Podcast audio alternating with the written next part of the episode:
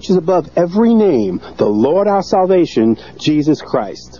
My name is Ralph Christian, and welcome to Life Giving Word.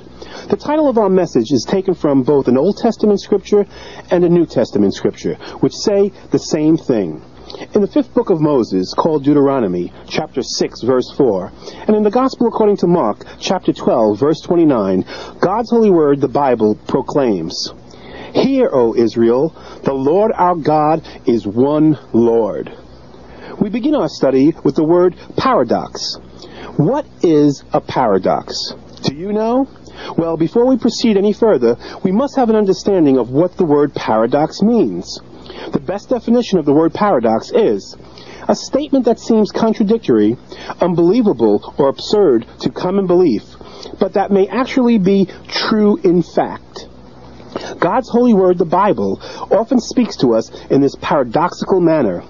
Throughout its context, we sometimes come across different scriptures that may sound like a contradiction in meaning, but on the contrary, they are examples of what is known as a biblical paradox.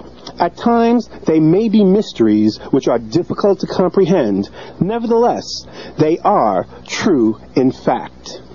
With this understanding, let us search the scriptures of God's holy word, the Bible, to examine some biblical paradoxes which reveal the deity of the divine Godhead. Our first example is found in the first book of Moses, called Genesis chapter 1, verse 26, where it says, And God said, Let us make man in our image, after our likeness. In this scripture, the word God is singular in meaning, denoting one God. However, the words us and our are plural in meaning, denoting more than one. How can one God, singular in meaning, be more than one, plural in meaning? Grammatically speaking, this scripture should read, And God said, Let me make man in my image, after my likeness, instead of, And God said, Let us make man in our image, after our likeness, or should it? Can one God be both singular and plural in meaning? Can one God be more than one simultaneously? The answer is absolutely yes.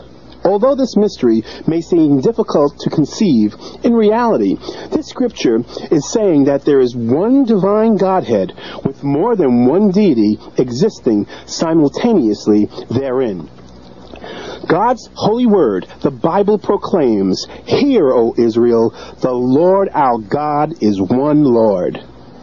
Another example of a biblical paradox which reveals the name of the deity in the divine Godhead is found in the Gospel according to Matthew, chapter 28, verse 18. Listen very closely to the words of the Lord Jesus Christ and see if you can detect the paradox within this scripture. Go ye therefore and teach all nations, baptizing them in the name of the Father, and of the Son, and of the Holy Ghost. Did you notice he said, in the name of the Father, and of the Son, and of the Holy Ghost? Not in the names of the Father, and of the Son, and of the Holy Ghost. The word name in this scripture is singular in meaning, denoting one name. However, the words Father, Son, and Holy Ghost together are plural in meaning, denoting more than one. How can one name, singular in meaning, be more than one, plural in meaning? Can the name of God be both singular and plural in meaning? Can God's name be more than one in the same name? The answer is absolutely yes. Although this mystery may seem difficult to conceive, in reality, this scripture is saying that the Father, the Son, and the Holy Ghost are all one in the same name in the deity of the divine Godhead. Now, let us examine another biblical paradox which reveals the number of deity that exists simultaneously in the divine Godhead. But before we do, I believe an explanation of the following scripture is necessary to completely comprehend this biblical truth. In the first epistle of John, chapter 5, verse 7, the word, spelled capital W O R D, expresses the proper name of deity found in the divine Godhead. It reads, For there are three that bear record in heaven Father, the Word, and the Holy Ghost. And these three are one.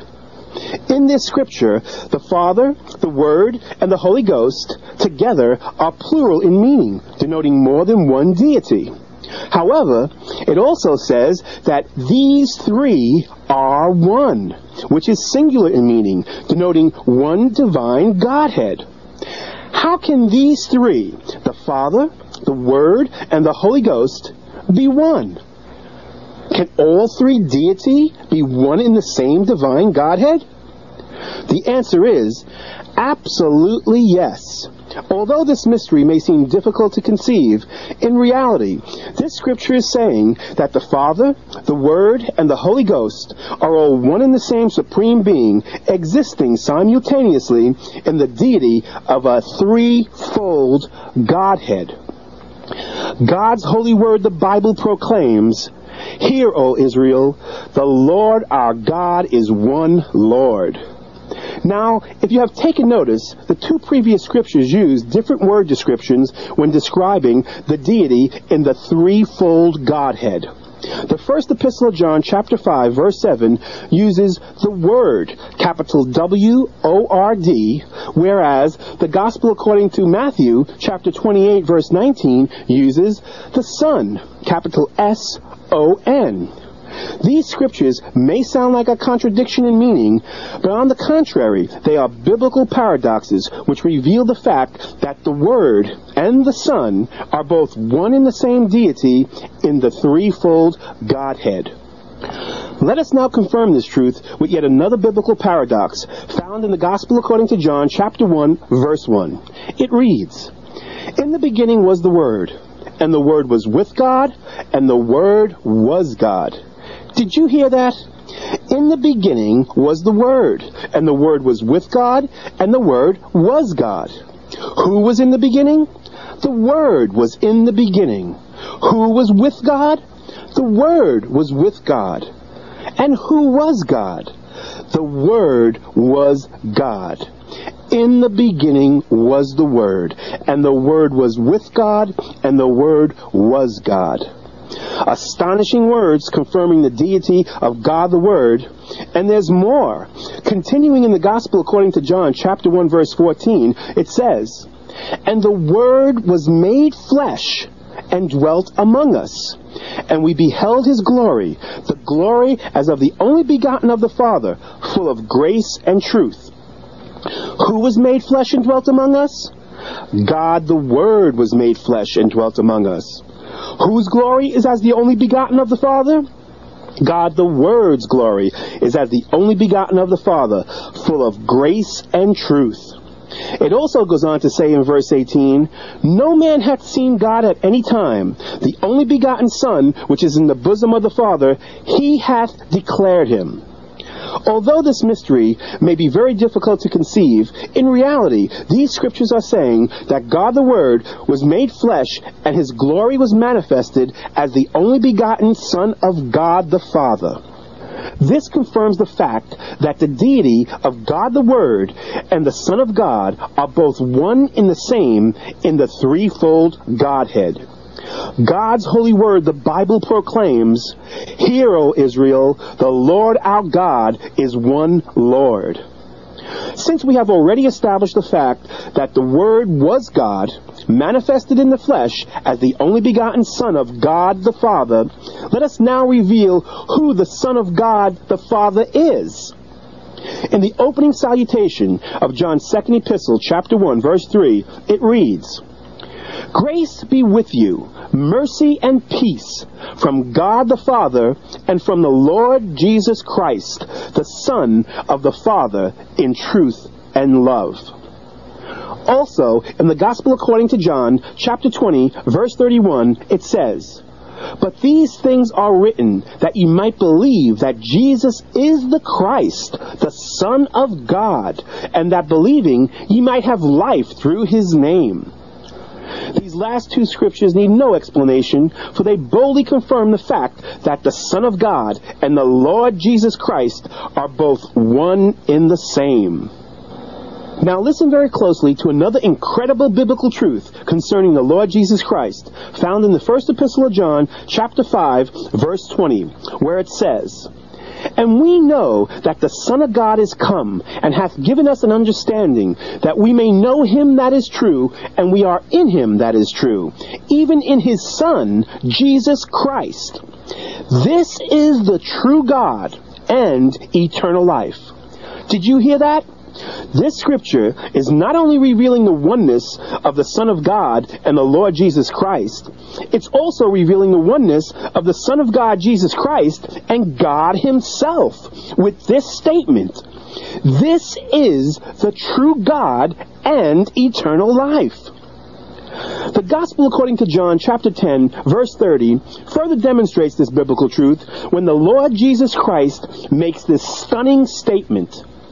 I and my Father are one. Now listen to the words of God the Word, the Son of God and Lord Jesus Christ, as he reveals God the Father to his disciples in the Gospel according to John, chapter 14, verse 9. He announces, He that hath seen me hath seen the Father. Therefore, he that hath seen the Lord Jesus Christ hath seen the Father, because they are both one in the same supreme being, Almighty God. God's holy word of truth, the Bible proclaims, Hear, O Israel, the Lord our God is one Lord. In conclusion, I would like to reinforce this biblical truth with all reverence to the Lord thy God. In Paul's epistle to the Colossians, chapter 2, verse 9, when speaking of the Lord Jesus Christ, it states, For in him dwelleth all the fullness of the Godhead bodily. I repeat, for in him dwelleth all the fullness, not some, but all the fullness of the Godhead bodily.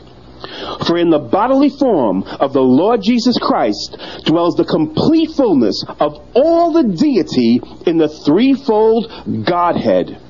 What an astonishing biblical truth. God's holy word, the Bible proclaims, Hear, O Israel, the Lord our God is one Lord. His name is Jesus. Until next time, this is Ralph Christian reminding you that God's holy word, the Bible, is not just another book. It's God's life giving word.